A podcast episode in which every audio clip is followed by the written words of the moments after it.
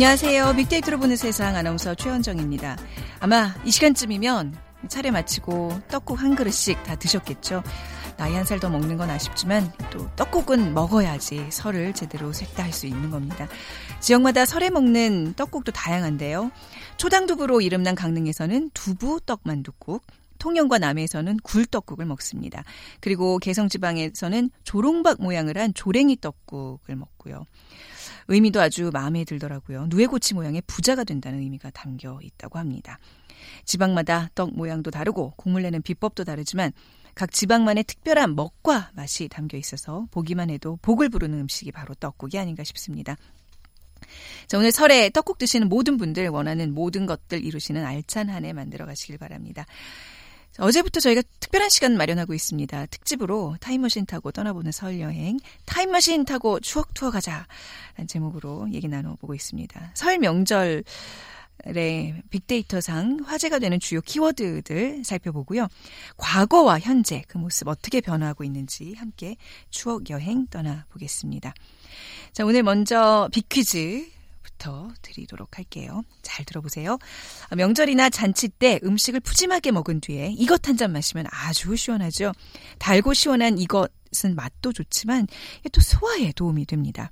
맵쌀이나 찹쌀로 밥을 되게 지어서 엿기름 물에 풀어서 하룻밤 따뜻하게 두면 밥알이 삭으면서 위로 동동 떠오릅니다. 이 전통 음료 무엇일까요? 1번 수정과 2번 식혜 3번 홍시 주스 4번 캐러멜 마키아또 중에 정답 고르셔서 휴대전화 문자 메시지 지역번호 없이 샵 9730으로 보내주시면 저희가 두 분께 커피와 도넛 모바일 쿠폰 드립니다. 짧은 글은 50원 긴 글은 100원의 정보 이용료가 부과됩니다.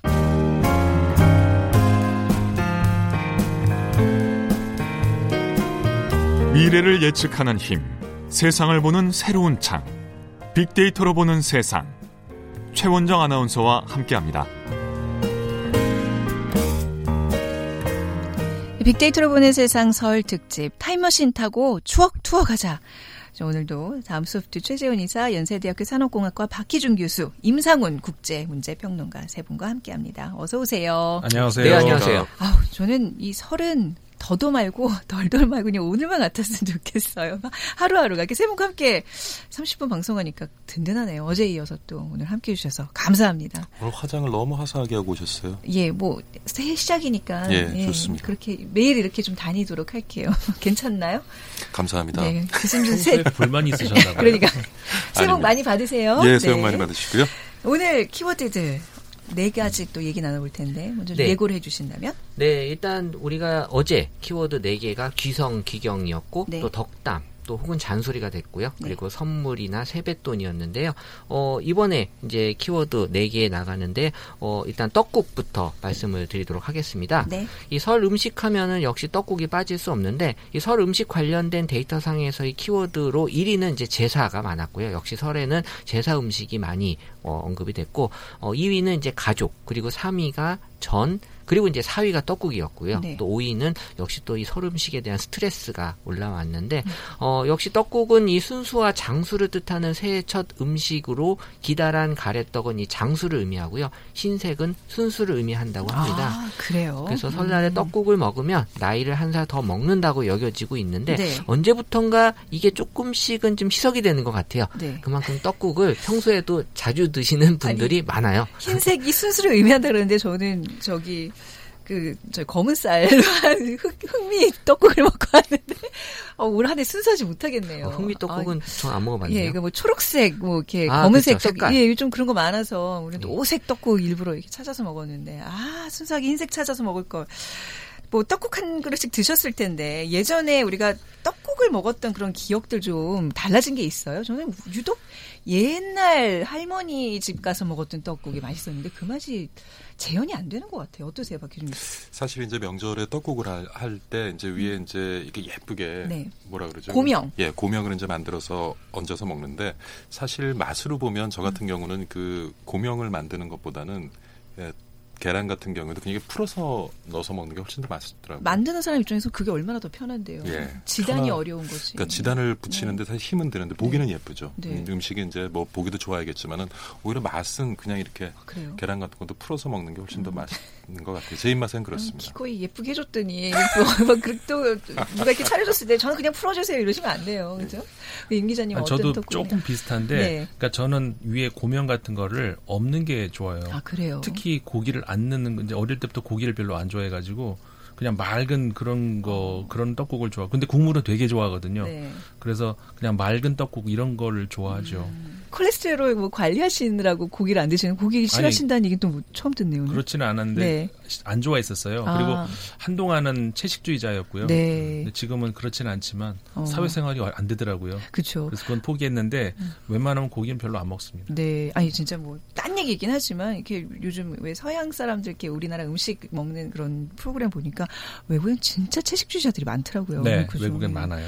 특히 근데 올 또 설이나 이제 이런 명절 때는 고기 섭취가 어마어마 육류 섭취가 어마어마한데 좀 잘 좀 자제해서 드셔야 되겠습니다. 떡국과 관련된 키워드와 반응 같이 또 살펴볼까요? 네, 떡국하면 역시 여전히 나이에 대한 관심이 높게 한 2,800건 정도 올라왔고요. 그 뒤를 이어서 이제 국물 그리고 이제 떡국에 들어가는 재료, 레시피, 건강 등이 나타났는데 이 새해 떡국을 먹으면 나이를 먹는다는 게 1위로 나이가 가장 높게 올라온 이유가 되고요.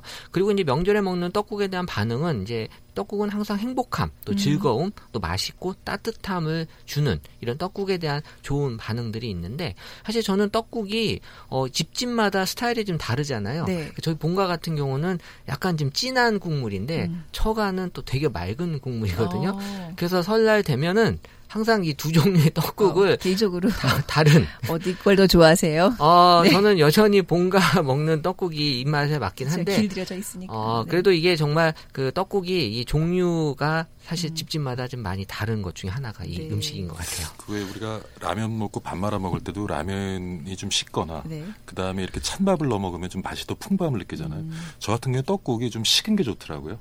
퍼지고 그래서 저는 누가게 떡국을 떠다 놓으면 냉동실에 일단 잠깐 넣습니다. 어. 한 5분 정도 넣었다가 그래요? 먹으면 오히려 좀 식으면서 그 떡의 맛이 더 배이고 좀 풍부해지는 아, 거예요. 되게 싫어할 것 같은데요. 지금 퍼졌는데 그 들고 냉장고에 넣었다가 진짜 다시 꺼내서 까다롭다. 먹으면 저 같으면 가만 안 있을 것 같은데.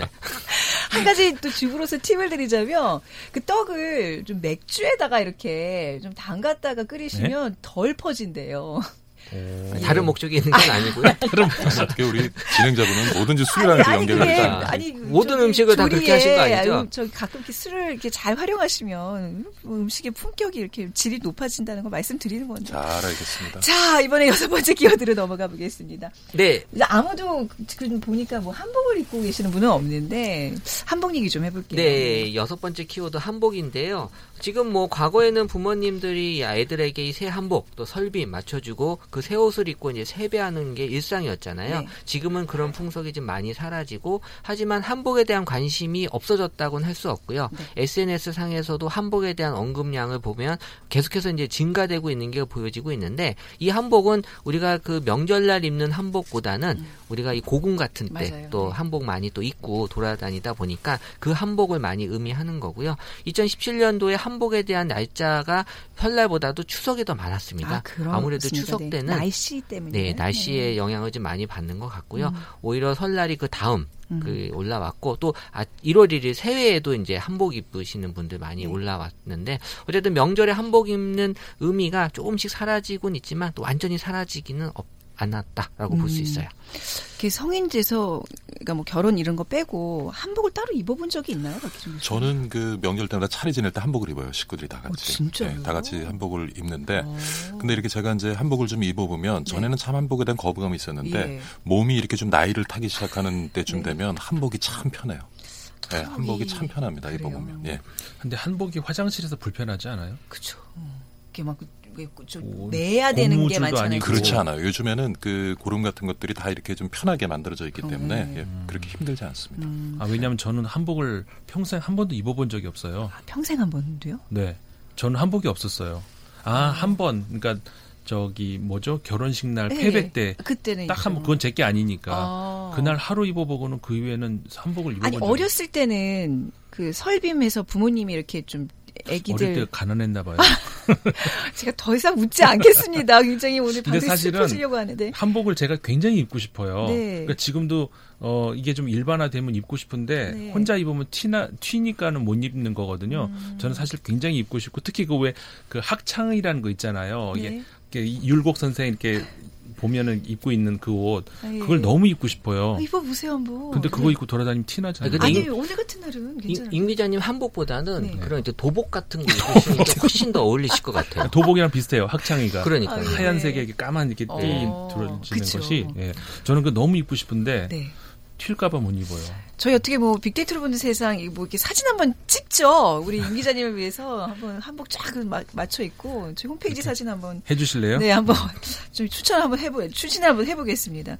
한복을 즐기는 문화가 좀 많이 달라졌죠. 저희 네, 이제 한복을 나타나는 키워드로 이제 퓨전, 캐주얼이라는 키워드가 나타나고 있어요. 그러니까 전통적인 한복이 아니라 개성에 맞게 입는 한복이 새롭게 자리를 잡는데 사실 아이를 키워본 엄마들이나 부모님들은 이 유치원 때 이 한복을 꼭 사주거든요. 네. 근데 그 한복이 비싸지도 않고 네. 아주 또 심플하게 나와서 요때 이제 명절 때 요 아이들이 한복을 많이 입는 것 같아요. 한 3, 4만 원대면 하나 맞아요. 구입하실 수 네, 있어요. 그래서 네. 요때는 다들 구매하시는 것 같고 네. 지금 이제 퓨전 한복은 이제 고궁 같은 곳에서 많이들 어, 언급을 하고 계시는데 또 캐주얼 한복이라고도 이제 표현하기도 하고 그래서 한복 관련된 이 장소로 가장 많이 언급되는 곳이 전주 한옥마을이었고요. 아, 예. 그리고 이제 서울에 있는 고궁들 또 민속촌, 인사동 음. 등이 나타났는데 이 젊은 층에서 이 경복궁을 비롯한 고궁이나 한옥마을 일대에 한복을 입고 즐기는 것이 하나의 지금 트렌드가 됐고 이러한 젊은 층들이 이 새로운 한복 문화를 장려하기 위해 이 명절에도 이 고궁 무료 입장 같은 이벤트를 통해서 더 많은 그런 층들이 많이 확보가 되고 있었습니다. 네. 우리가 한복에 관심이 많지 않아서 그렇죠. 한복하면 유행을 안 탈 것 같은데 자세히 살펴보면 한복이 유행을 참 많이 아, 타더라고요. 여자 한복은 어마어마해요. 예, 색감도 네. 그렇고 네. 음. 재질도 그렇고 그다음에 길이 같은 것 도요. 굉장히 해마다 자주 변하더라고요. 그래서 대여해서 입는 게좀 예, 경제적이긴 그게 하죠. 경제적인 것 같아요. 네. 저는 지금 제가 입는 한복은 한 15년 정도 됐는데 네. 약간 제가 입는 한복과 그다음에 TV에 나오는 한복을 보면 조금 촌스러워 보이기도 하고요. 뭐 우리끼리 보니까 아이고 그래도 입는다는 게 어디입니까? 그리고 특히 이- 여자 저고리가 길이 길이가 맞아요. 올라갔다 내려갔다 네. 계속 바뀌죠. 아주 미- 아주 미묘한 그 차이들이 있죠. 특히 이제 지금 이 시기는 또 외국인들이 많은 또 올림픽 기간이라 이렇게 거리에 외국인들 관광객들이 많을 텐데 이럴 때 좀 집에 있는 한복들 다 꺼내 입고 거리 활보하시면서 우리 한복이 아주 아름다운 마음껏 좀 뽐내주시기 바랍니다.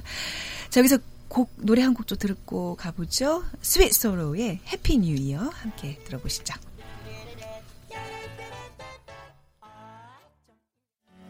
타임머신 타고 추억 투어 가자. 오늘 빅데이터로 보는 세상 설날 특집으로 보내드리고 있습니다. 다음 소프트 최재훈 이사, 연세대학교 산업공학과 박희준 교수, 임상훈 국제문제평론가 세 분과 함께하고 있는데요. 빅퀴즈 다시 내드리는 시간이죠. 임상훈 평론가님 부탁드립니다. 네, 명절이나 잔치 때 음식을 푸짐하게 먹은 뒤에 이것 한 잔 마시면 아주 시원하지요. 달고 시원한 이것은 맛도 좋지만 소화에도 도움이 됩니다.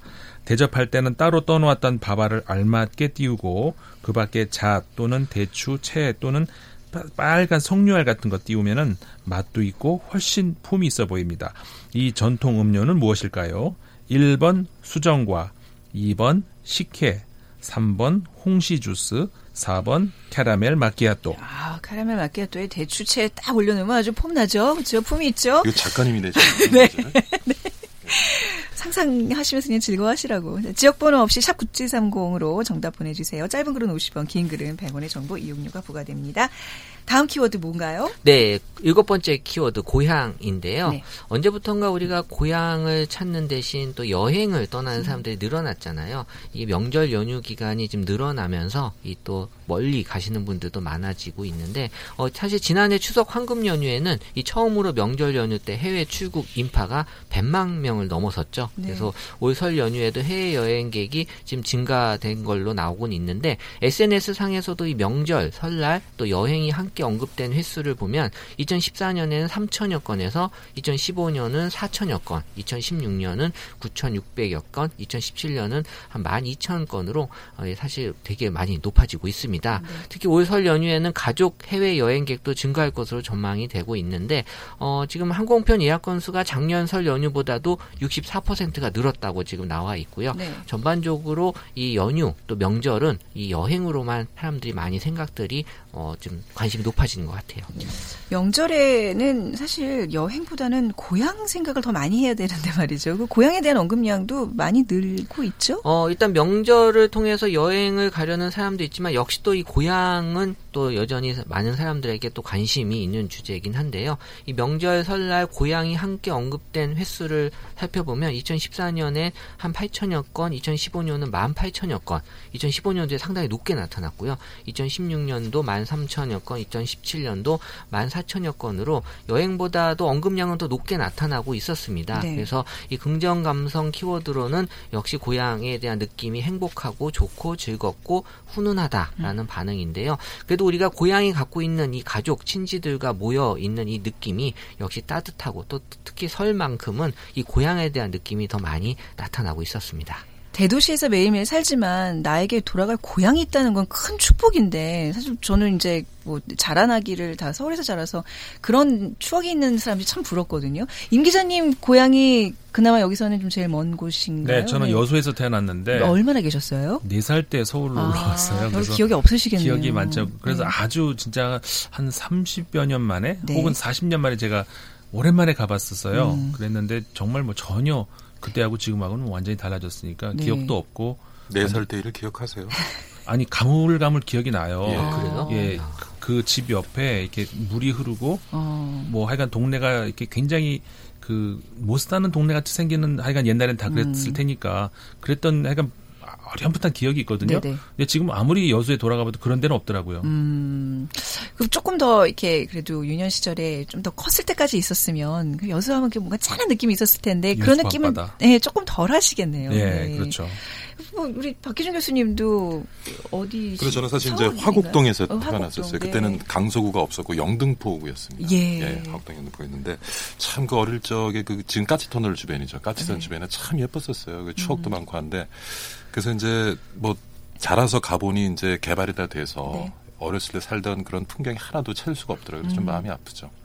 저는 원래 그 아버지 고향이 이북이셨어요. 아, 그렇습니까? 예. 어, 그래서 어, 제 기억에 이 친지분들이 모이면 네. 저는 왜 항상 이렇게 싸우시나. 근데 이 원래 이북에 말투가? 계셨던 분들 말투가 아. 톤이 높아요. 그러니까 그게 또 함경도 사투리와 평안도 사투리인데 어느 쪽이세요? 저희는 한경 쪽인 아. 걸로 알고 있는데 음. 그래서 어, 저는 진짜 싸우시는 줄 알았어요. 매번 이렇게 오시면 네. 기다렸다는 듯이 다 싸우시나 싶었는데 그게 이제 나중에 보니까 이 또 어투 자체가 말투가 어. 어, 그럴 수밖에 없는 그런 네. 특성들이 있으시더라고요. 함경도 쪽이 좀 세잖아요. 그런 것 예, 같아요. 예, 사극 봐도 이렇게 막, 예.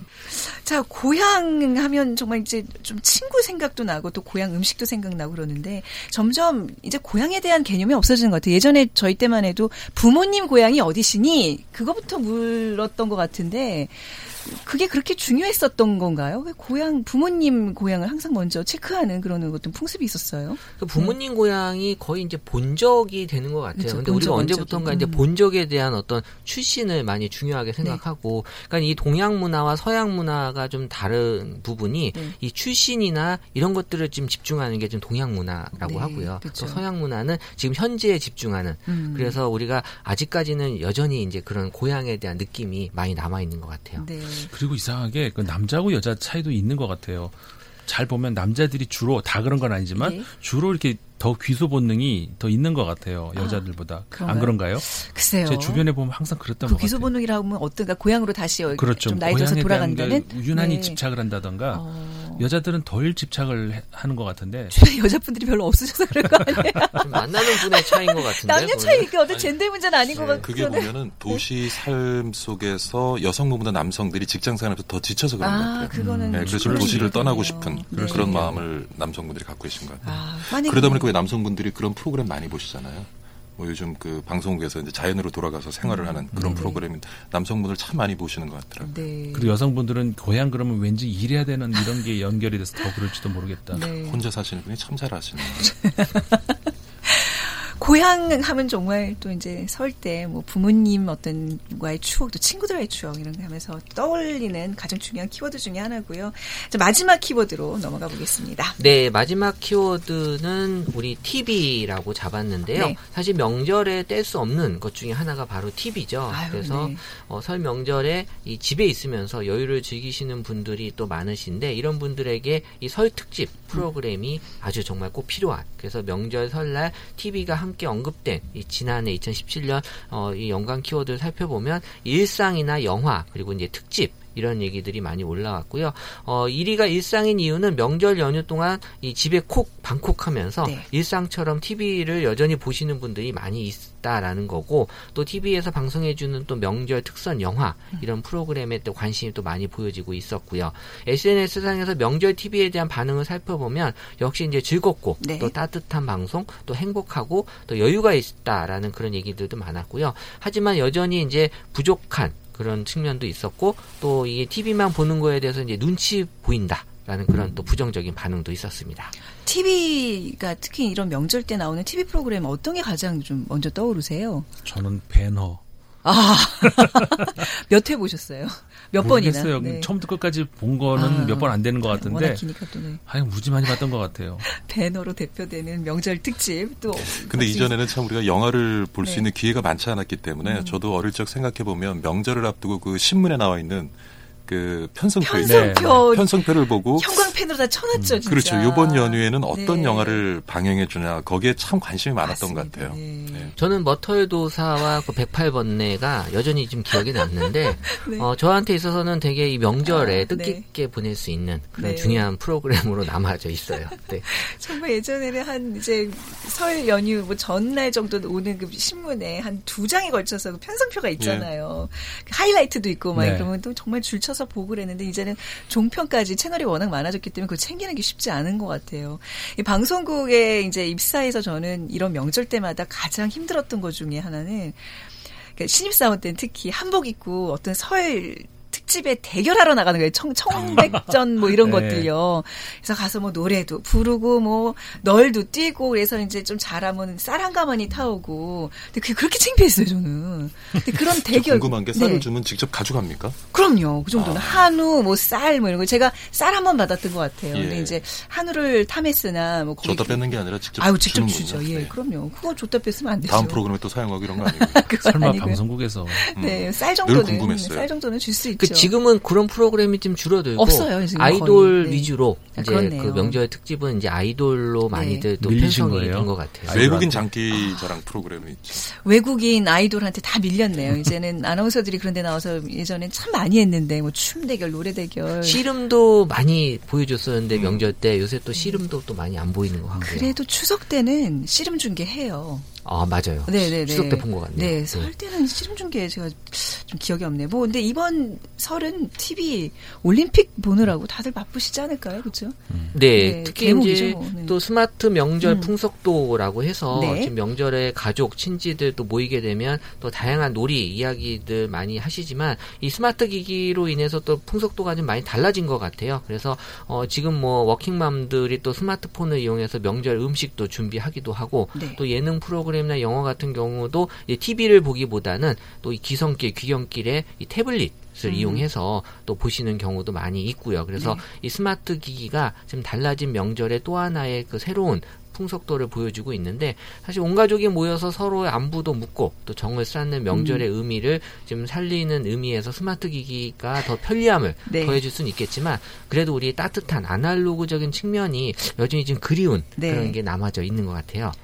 스마트폰 하니까 갑자기 또 뒷골이 딱 저는 지금 땡기는데 아이들 친척들 좀 이렇게 몇 명 모아두면 저는 예전에 무슨 뭐 윷놀이도 하고 제기차기도 하고 지네끼리 쏙쏙쏙 좀 그동안 밀렸던 대화도 나눠야 되는데 요즘은 다 야, 너 네, 게임 각자- 소개해 주느라고. 각자 서로- 스마트폰 보고 있어요. 아니, 그게 뭡니까 도대체. 그 부모들이 어쩔 수 없이 또 소리를 한번 버럭 지르게 되고, 저희 집안에만 있는 풍경이 아니죠. 마찬가지시죠. 근데도 친지들이 모이게 되면 네. 또 어린아이들이 좀 소란스럽고 하니까 오히려 부모들이 좀 그 명절 기간 동안 방조하는 느낌도 있어요. 네. 그런 그 있는 것 아이들이. 예 아이들이 네. 이제 그 모바일을 통해서 뭐 아. 동영상을 보거나 게임을 할 때는 네. 거기 집중해서 조용하거든요. 그러니까 아. 어른들끼리 좀 시간을 가질 수 있기 때문에 그래서 뭐 명절이라고 하면 또 어린이들은 반대로 아 명절이면 어, 어른들과 같이 있어도 스마트폰을 자유롭게 어, 볼수 있구나 안 하고. 이렇게 생각하는 친구들이 많이 있는 것 같아요. 네. 특히 여자아이들보다는 이 남자아이들이 특히 초등학생이 네. 게임을 모르고는 서로 이제 소통이 안 되고 있는 것 같아요. 이해는 그래서 됩니다만, 네. 지금 명절 때만큼 어떻게 보면은 이 아이들이 요 기간을 통해서 네. 박 교수님 말씀대로 좀 편하게 게임을 즐길 수 있는 기간이 되는 것도 지금 명절 기간인 것 같아요. 어, 부모로서 전 반대예요. 그러니까 딴 동네에서 유행했던 게임들을 다 도입해 가지고 게임 그 까는 앱이 더 늘어나는 거잖아요, 결국은.